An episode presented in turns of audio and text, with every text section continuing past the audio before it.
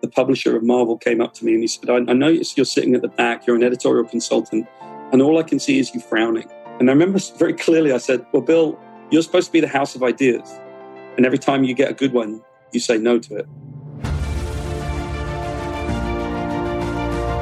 Hello and welcome to the Daily Helping with Dr. Richard Schuster. Food for the brain, knowledge from the experts, tools to win at life. I'm your host, Dr. Richard. Whoever you are, wherever you're from, and whatever you do, this is the show that is going to help you become the best version of yourself. Each episode, you will hear from some of the most amazing, talented, and successful people on the planet who followed their passions and strive to help others. Join our movement to get a million people each day to commit acts of kindness for others. Together, we're going to make the world a better place. Are you ready? Because it's time for your daily helping.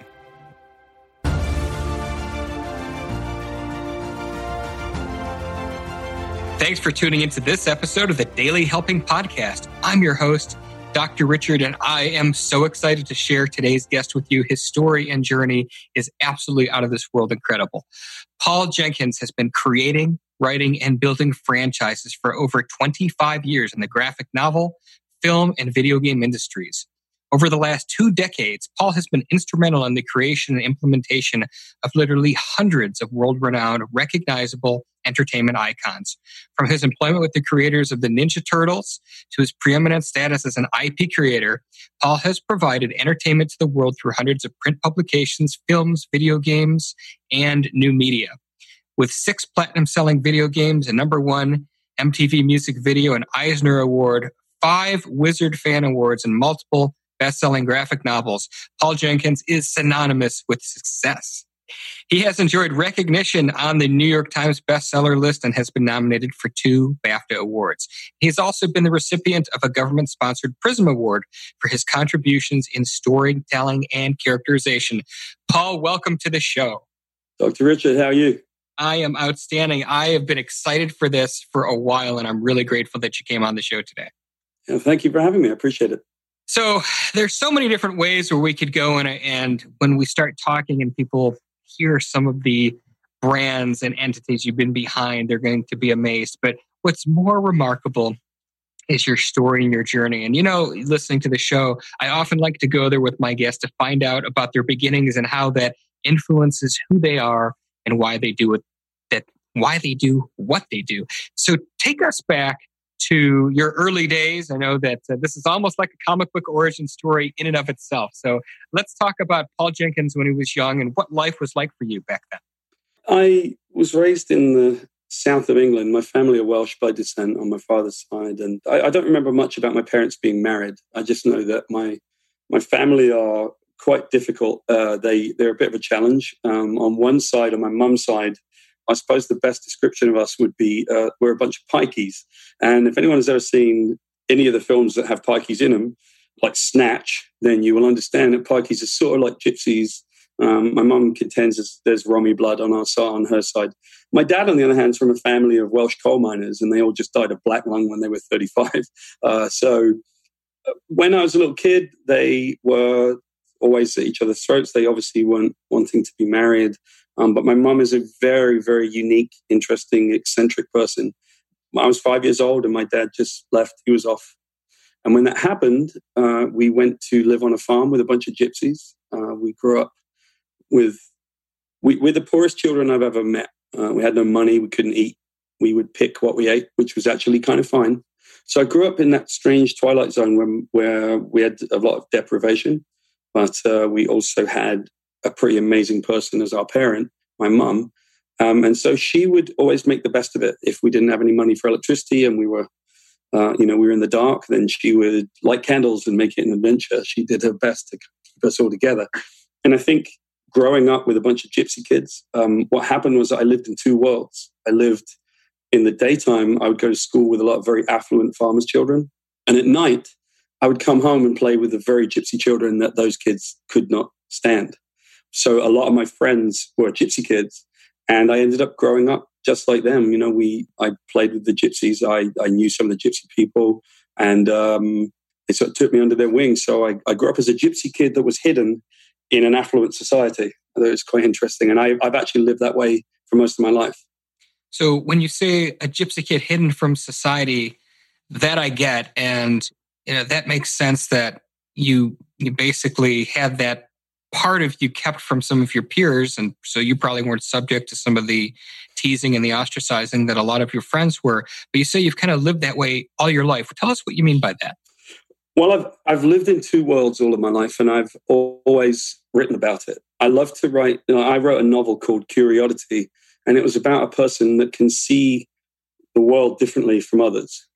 You know, when I wrote the origin of Wolverine for Marvel, the very first issue is about kid at the bottom of the hill that looks up at the farmhouse with all the blazing lights, but he he's allowed to play with the farmer's children, but not allowed to kind of socialize with them properly. We used to play with the farmer's children, for example, but we weren't allowed to their birthday parties. So there's this kind of contradiction where people know me in America for having been very successful in my writing and in my career in entertainment. But up until about this time last year, uh, no one actually knew anything about my past. They wouldn't have known until I actually spilled the beans in a, in a book I was doing called Alters. And I talked a little bit about being homeless as a kid. So the assumption always, that, you know, I was, I was 11 years old when I went away to school and I went to a school full of full fee paying, very wealthy children. Um, but there were four scholarships that were available to poor children, and I was one of them. I, had, I won a scholarship. So I left home when I was 11. I went to this boarding school. I would come home, uh, sometimes see my mum, but other times stay with friends. You know, I, I just really didn't live anywhere um, after the age of 11. I just was roaming around, going to different places. It meant that I had very wealthy friends, and they had no understanding that I might be one of the poor kids because I was really good at hiding it. It's kind of like, and it's it's ironic that you wound up doing so much work in the in the space of superheroes because this is kind of what I'm hearing. It, you know, there, that there's some parallels there between some of these superheroes that have these secret identities. Yeah, the one the one thing that happens a lot is people say, "What's your favorite character to write?" And I, I really like writing all of them. But I will say that the character that I probably identified most with was Spider Man because he was me. I could sort of hide I had a secret identity, I suppose. Uh, that's sort of public facing figure that people saw as a brand. But then again, you know, I've never forgotten uh, where I come from and what my family's like. And it drives a lot of my creativity. A lot of things that happen to you when you are deprived of, of everything that you want. You know, when you don't have all the toys and you don't have all, all, all of the money and all that kind of stuff, you adapt as a kid you don't see it any differently from anyone else. You just say, okay, if I can't have a toy gun, I'll play with a stick. If I can't have a skateboard, I'll find a wheel somewhere and I'll ride down the hill on that wheel. And it's just the same kind of thing. Kids will be kids. I, I, I used to sometimes wish I could have some of the toys that my friends had as a little kid, but they didn't have a farm that they could walk out of their front door and pick an apple and run around and go into the strawberry fields or walk through the barley fields. And I think that was a tremendous influence on what I became as a writer.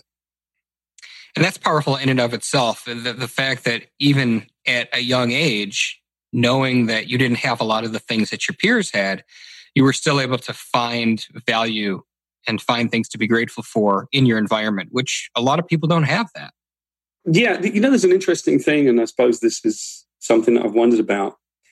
You know, my brother and I grew up in the exact same situation. You know, we had the same parents, we had the same difficulties, and and the difficulties that my brother and I went through, the, the real difficulties, really blew him up. You know, it made his life very hard. It was very difficult for him to manage at times. Whereas I was a different spirit. I, I found my own way, and I, and I, there was actually a specific thing that happened to me as a little kid. My family are very fractured, and as brilliant as my mum is, uh, she's certainly a bit eccentric and not the easiest person to be around sometimes, you know. But I, I love her more than life. But she's unbelievably eccentric. The, the measure of this would be, you know, everyone moans about their parents, and you, are not hearing me moaning about my mum, but everyone says, well, my, my mum's nuts or my dad, you know, they always say that. But if you ask my wife uh, about my mum, she will kind of shake her head and say, you have no idea like what Paul's mum is like. She's a very unique person. Now, that being said, there, it was difficult. I think there were times when we were very cold, times when we were quite hungry, times when we wondered why we didn't have two parents. All those things were, were hard. We, we dealt with a little bit of, of physical abuse, not, not on my mum's side, obviously. And so we had, we had it a little bit rough. But I remember walking up to a barley field when I was very young. There's a thing called an oast house, which is where they they they take the hops for beer and they put them in an oast house and it just dries it naturally. And that's what they used to brew beer with. And so it's very, very pungent. And you walk up there, you walk past the oast house, it smells like hops. You pick a few hazelnuts and some cherries off of a tree and walk into the middle of this barley field. And I remember, uh, even as a little kid, I used to have perspectives. I used to take a couple of the only you know toys I had were like a couple of toy soldiers and a couple of toy cars, you know, and I would sort of take them up and put them in front of my face and move them in perspective. And I, I went up there one day and I'm sort of laying there and it's a summer's day and I looked at the sky and I just decided, I think I was about seven, and I said, I'm, I'm not going to be like them. I'm never going to be like the rest of them. They all seem unhappy and I don't want to be unhappy. So I went really hard into studying. I played every sport that I could and tried to excel. I found a drive within me that I was never taught. And so it's always had me write a lot about uh, the difference between like nature and nurture. You know, is it is it someone's nature? Is it the way that they're taught? Is it a combination thereof? I write about that all the time because I'm intrigued by it. And my brother and I were so different. That's so powerful, and that you know you even at a young age, at the age of seven, were able to make that shift, whereas your brother unfortunately never was able to. One of the things that also strikes me is that you know you went through all of this adversity. You started surrounding yourself with activities and keeping yourself very busy. As you were young growing up, was there a particular, and I'm talking particularly in adolescence, was there a mentor or somebody came around that that really helped you on your journey? Unfortunately, the, I have the unpopular answer. No, there wow. wasn't. And I think there were influential people. And I know that you know, my mum was doing the best that she could to try to raise my brother and I. And I, I kind of want to explain how incredible she is. She, when my dad disappeared, my mum had no high school diploma, the equivalent thereof. So she decided to get her high school diploma and then graduate, you know, with the A level. So she got her O levels and A levels, which would be the high school graduation. Then she went to college to become a teacher. She put herself through college at the age of 35 when all the other teachers were training, they were all 20. When she finished that, she went off and did her master's and then did it again just because she could. Like she is undeniably brilliant. But so I think you can look at my mum's intelligence and her eccentric behavior and all this kind of life that she had and say that's clearly an influence for me but in some ways not her behavior okay because my mum is very eccentric she had some difficulties trying to work out how to navigate two unruly little boys and raise them while she was trying to be a teacher. And so what happened is she would on occasion get in a little bit of trouble with social services. Um, and there was one particular incident. I, I believe my maths teacher uh, was walking down the street late at night, and it's probably one o'clock in the morning. And he walked past the house that we lived in, and we lived with a bunch of students. Like this place was drug central. There were heroin addicts and you know, all kinds of stuff within, in and out of our house. And mum's doing her best to just kind of navigate this, but she's having to house two children in that environment because she didn't have anywhere else to go. And my teacher was invited in for a beer, and for whatever reason, he decided to come in. And he found me at the age of like nine or 10 years old with a beer in my hand. And there was some trouble. Right? Obviously, you know, we knew I was potentially going to get in trouble with the police a couple of times. You know, I broke into some cars and did the typical pikey stuff, right?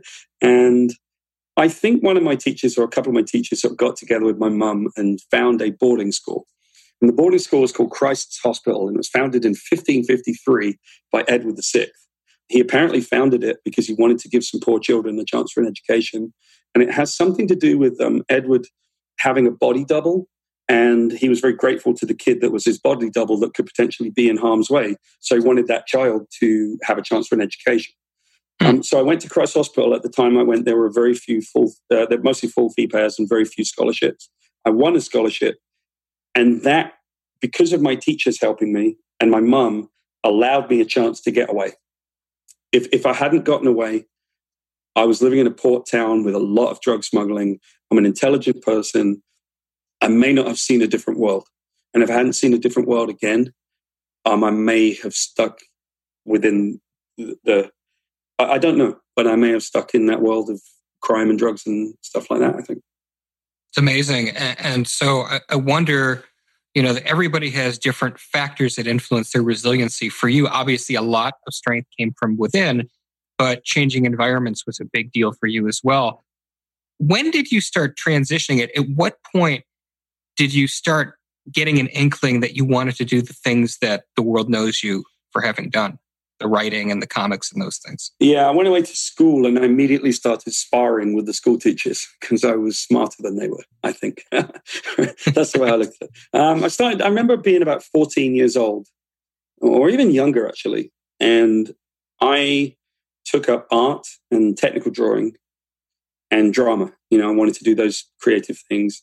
And that school was very old school. I mean, you are talking old money uh, a lot of the kids were being sent to Oxford and Cambridge, and they're going to be lawyers and doctors and bankers and all that kind of stuff. That's what that school was going to train. And I was so different. I I clearly loved drama, especially and acting and music.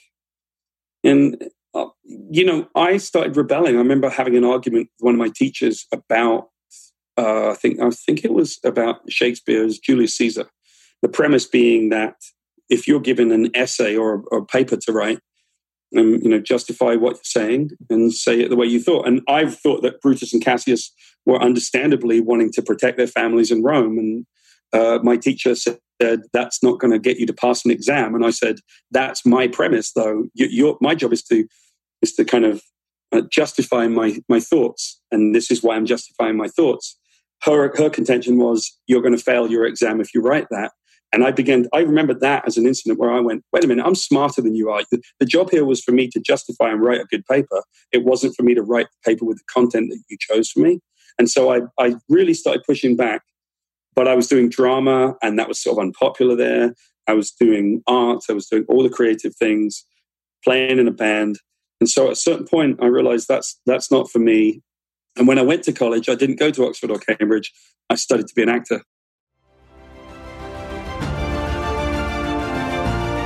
Hey guys, Dr. Richard here. For the past seven years, I've been privileged to bring you incredible guests who are changing the world and can help you become the best version of yourself. I'm really excited to share with you a new quiz that I created based on my clinical training that will curate for you a custom list of my top episodes and actionable strategies to help you wherever you are on your journey. All you need to do is go to drrichardschuster.com to take it, and it's 100% free. You'll be taking the next step on the journey to unlocking the power of you, and I can't wait to see where you'll go.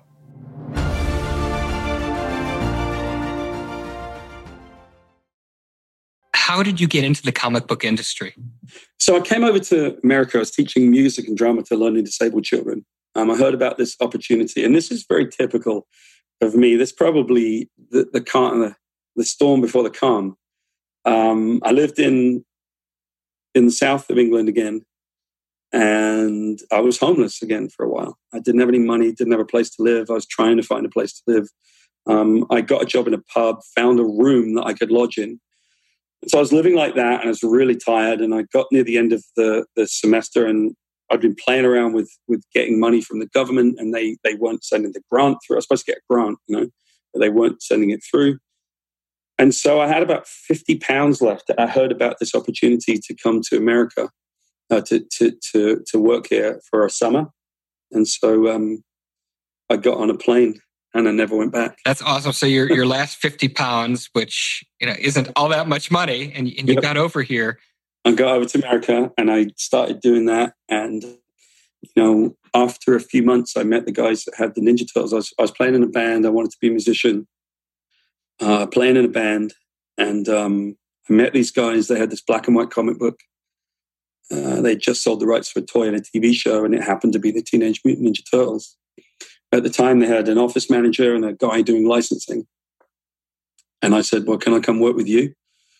They said, Yeah, we could really use the help because I'd made friends with them. They said, Yeah, we could use the help.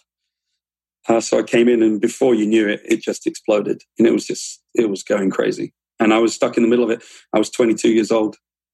And so at 22 now you're you're starting to write on Ninja Turtles and then talk to us about some of the big watershed moments as your career began to evolve.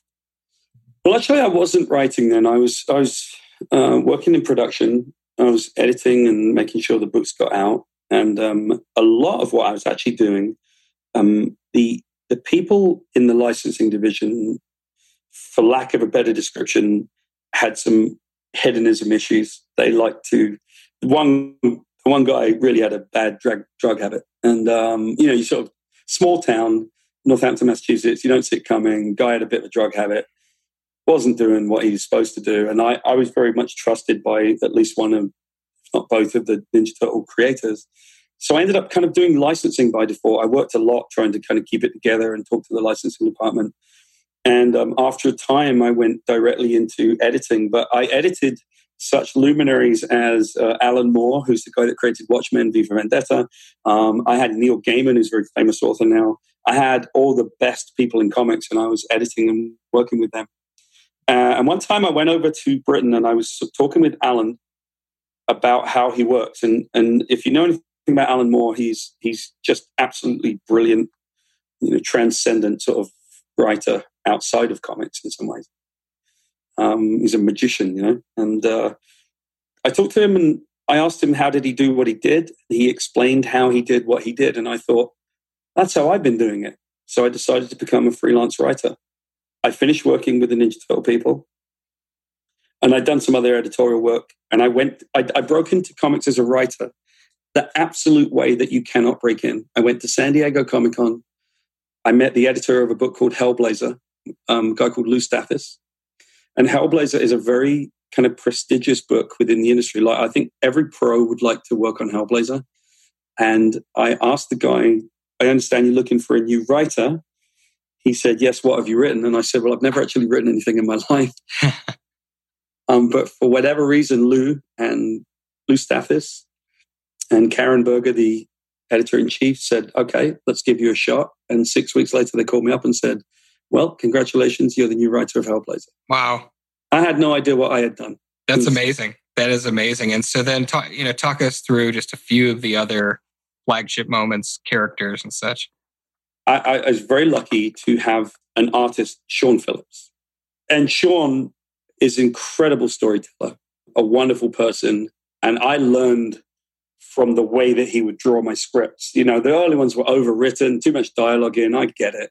But I had to learn somehow, and I was lucky to have some guidance from Sean because the way he would hand in the artwork against the script would help me to kind of cut it down. I could really begin to see, hey, trust the artist, let them convey these things. So I did this for a while, and then I got a phone call from a friend of mine, Jae Lee. Jae and I had talked about making a crossover between Hellblazer, my, my title, and Hellshock, which was his title that he did for Image.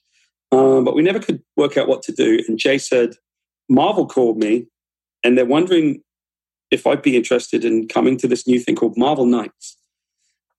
Uh, and I said, Yeah, I'd love to work with Paul. And so, how do you feel about doing the Inhumans? Now, I said, Yeah, that'd be great, Jae. Who are they? Because I don't know anything about comics. I just don't know anything about it. And so they sent me these two five page stories by Jack Kirby. I read them. I understood it, uh, what could be done with them. And so I wrote I said, don't send me any more. Let me write it this way. And I wrote the Inhuman series for Marvel. Lo and behold, it won them an Eisner Award. And my understanding was they hadn't won one in a long time. They kind of called Jae and I up and said, You can now do anything you want. What do you want to write? And I said, Well, you know, I want to do a book called The Sentry. It's something I pitched to you once before, and you said no because it was too smart. it was about mental health issues. It was about, uh, you know, a lot of the Marvel characters have a disability or disadvantage of some kind. So Daredevil is blind, and the Hulk, uh, when he gets angry, becomes the Hulk. You know, and they all have a problem. And mine was a Superman-like figure who had mental health issues. Um, he was a disorganized type schizophrenic with agoraphobia, and he became his own worst enemy. So he fought against himself in this eternal battle. And they'd said no to it many, many times. They'd actually rejected it plenty of times, but they, they said, all right, if you insist, we did it. The Sentry became a member of the Avengers eventually. Wow. So then they said to me, okay, what do you want to do? And I did the Hulk and I kind of rebuilt the Hulk and I did work on Spider Man and really helped kind of rebound Spider Man. I wrote Spider Man for about five or six years. And, and then it kind of culminated in, in me being asked to go to one of the editorial conferences. And when I was there, I found that because because uh, one thing I missed out of the story, uh, they were in Chapter 11 bankruptcy. They were about to go out of business. And it seems absurd now that Marvel were going out of business, but they were. So they had me come to an editorial conference, and I sat there and I watched everybody be scared for an hour. Um, everybody, every time a good idea came up, they would say no to it. And halfway through the day, the publisher of Marvel came up to me and he said, I, I noticed you're sitting at the back, you're an editorial consultant, and all I can see is you frowning. And I remember very clearly, I said, Well, Bill, you're supposed to be the house of ideas. And every time you get a good one, you say no to it. And, and he, to his credit, the guy's name was Bill Jemas. Bill said, You know, I agree with you. I've been watching that too. Everyone's afraid of their own shadow. Why do we say no to stuff? And I said, yeah, you know, like like for example, I don't know anything about the character, but like like Wolverine, you know, he's walked around for 35 years with his head, uh, you know, you can't remember where he came from. He's got amnesia. Well, isn't it about time to say like some part of where he came from? And Bill said, I was just thinking the same thing. Like, you know, we should do the origin of Wolverine. Like, absolutely. So we pitched it. They said no. They screamed at us, but then eventually they came around, and I ended up writing the origin of Wolverine for Marvel. It was uh, pretty cool. Very cool, and the fact that there are shades of your own childhood upbringing in the origins of Wolverine is all the more incredible. Mm-hmm. Yeah. As your career moved on, take us through. You know, you worked at Marvel. I know you did some work at, at DC as well. What are you up to these days? Well, you know, I do a lot of game work. Um, I've written almost every character for the comic industry. I am working on an animation, project. Uh, I'm about to start on a film project. You know, in the mid 90s to late 90s, I suppose I can't leave the bastard child of literature well enough alone. So comics used to be it, and then it was uh, video games. Video games were seen as dumb entertainment for dumb children. And I happen to think that the video game industry itself was looking at its own product as if that were true. And I very much disagreed. I thought that video games could be an art form if they were treated as such. And uh, there were a few of us who really felt like that. Um, Amy Hennig, who's a brilliant person, I worked with her on a, on a game called Soul Reaver. And Soul Reaver was from the Legacy of Kain series. It was a video game about Gnosticism, about the Ouroboros, you know, the snake that eats its own tail. Uh, we were trying to do this in the mid 90s. Um, I think that we were trying to push boundaries, and and you know what happened was I got to to write a lot of games and really push the concept of storytelling. And at that point, considering that I'd been exposed to a lot of stuff with the Ninja Turtles in terms of television, animation, film, I had studied to be an actor. I studied film. I was writing comic books. I was writing games. And I realized I'm the one person that actually creates in all media. Most people want to, or they want to try to find a way to do it, but I understand how to create a game from scratch, how to create films from scratch, how to create television series, how to do a comic book, how to write a novel. And I got very interested in a lot of new media recently. I'd never been a big proponent of virtual reality. I don't think it, I think virtual reality has to live as an experience. But we can take VR assets and use them in augmented reality to augment the world that we live in. So I am sort of seen a little bit as a futurist, certainly the person that understands story across all media. And I work in different media. The things that I'm doing right now, like some of it's games, some of it's cross media. Um, I'm working on a couple of comic projects. I do, I do just about a little bit of everything. And I, I think you're a very unique person to ask this question too, because you've applied storytelling to so many mediums. But many people who listen to this show, you know, come to this from a space of entrepreneurship or or even wanting to be better communicators as parents or significant others. Talk to us about how storytelling can play a role in that. Yeah, I have very specific thoughts on that. People often look at me and say, You're a guru, you're a storyteller, you're a, a writer. I could never be such a thing. And I think they're missing a little bit of the point with storytelling. We are, we are all storytellers. All of us are. And we all have the ability to do it. We think it's the kind of thing that we cannot do sometimes. How could I possibly be a storyteller? But the truth is, storytelling is ingrained. It's something that we do with our children. To some extent, telling a little lie or a little white lie is storytelling. The interaction that you have when you converse with someone and you, you can see their face, and so you have that kind of facial nuance that gives you keys when you go to the end of your day and you fall asleep, you dream, you fall asleep to the story of your day. And so, what I feel that I'm doing is that there was often a question if you're a creative person, are you writing for yourself or are you writing for your audience? And I learned to say that I really think we write for our audience, but we're writing about ourselves. When we write about ourselves, we're just simply describing to other people things that they already know. We all know how it feels to be disappointed. We all know how it feels to be happy. We know how it feels to be lost in love. We've all been through these kind of things. And so when we devour entertainment, it's simply a reminder of some of the things that are standards for human beings, some of the things that we go through. The question then is as a writer, am I going to be an evangelist? Am I going to be a preacher? Am I going to say, hey, kids, stay in school and eat spinach and be good to each other? And I don't want to be. I want my characters to live in the way that they live. And as a result, any message that comes from them comes because it's just great entertainment, not because I felt like I had something to say. Now, a good example of that would be a project that I worked on in the last couple of years called Alters.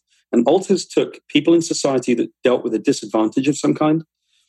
The main character was was trans. You know, she was transgender and she was dealing with transitioning.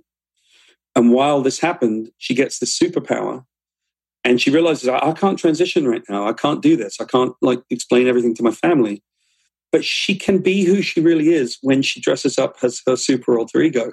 In other words, she can only be who she is when she's not who she really is. Mm. And we had uh, stories about homeless characters. We had superhero characters that all had a disadvantage and a hyper advantage. But the one thing that was very interesting to me was I got probably the most profound feedback of my career in terms of people's happiness and gratitude for a transgender character. Because a lot of trans people reached out to me and said, you know, for middle aged heterosexual white guy, you did all right. The one thing that I'm most proud of in, in all of that was that our team, on our team who made the book, because you got a writer, you got, um, you know, artist, you got colorist, you got letterer. I was the token middle aged heterosexual white guy. In fact, I was the only guy. And that was by design. Our colorist was transgender. Um, our artist uh, is a woman, Leila Leiz from, from Italy. Um, she's French, uh, but she lives in Italy. And our letterer is a woman. So, so the, when we talked about representation, diversity, and people who are dealing with disadvantage in society, the creators of our book were representative. And that to me, that's the kind of thing that makes me proud. I don't want to be a preacher in my stories, but I do want my stories to affect people the way that they did with Alters. I love that. And, no doubt that they do. Paul, we, I, I could talk to you all day about your characters, your stories, but we are at time. I, as you know, I ask everybody who comes on this show to share their biggest helping, and that is what is the single most important piece of information you'd like somebody to walk away with after hearing us talk today? It's kind of a work thing. I think it it means something. In my lecturing at colleges, um, there's often a maxim that people talk about, say, writers write. The concept being, if you're a writer, just go out and do it go get writing and that will make you a writer. And I cry foul on that. I don't believe it. I think writers finish things. The biggest thing for me is that I was, I was recently on a panel and it was veterans of the industry. And we sat in front of a bunch, in front of a bunch of young people. And the question was, you're talented, you're talented, you, you guys have talent. How do you realize your talent? And every single one of the five of us who had had at least 20 to 25 years in our respective in creative industries we all said the same thing. So that is a self evident truth. If I could say anything to anybody, it was that talent does not exist, it is simply potential. And if you add hard work to it and a form of social maturity, that's when you have talent. I love it. So well said. Paul, where can people find out about you? They can find me on Facebook and say hi. Uh, certainly, uh, they can follow me on Twitter at my Paul Jenkins. Otherwise, uh, they can simply see the work that I do and hopefully uh, join in. I love it. Fantastic. Paul, this was so cool. I'm so grateful you came on the show today. Thanks so much for being here with us.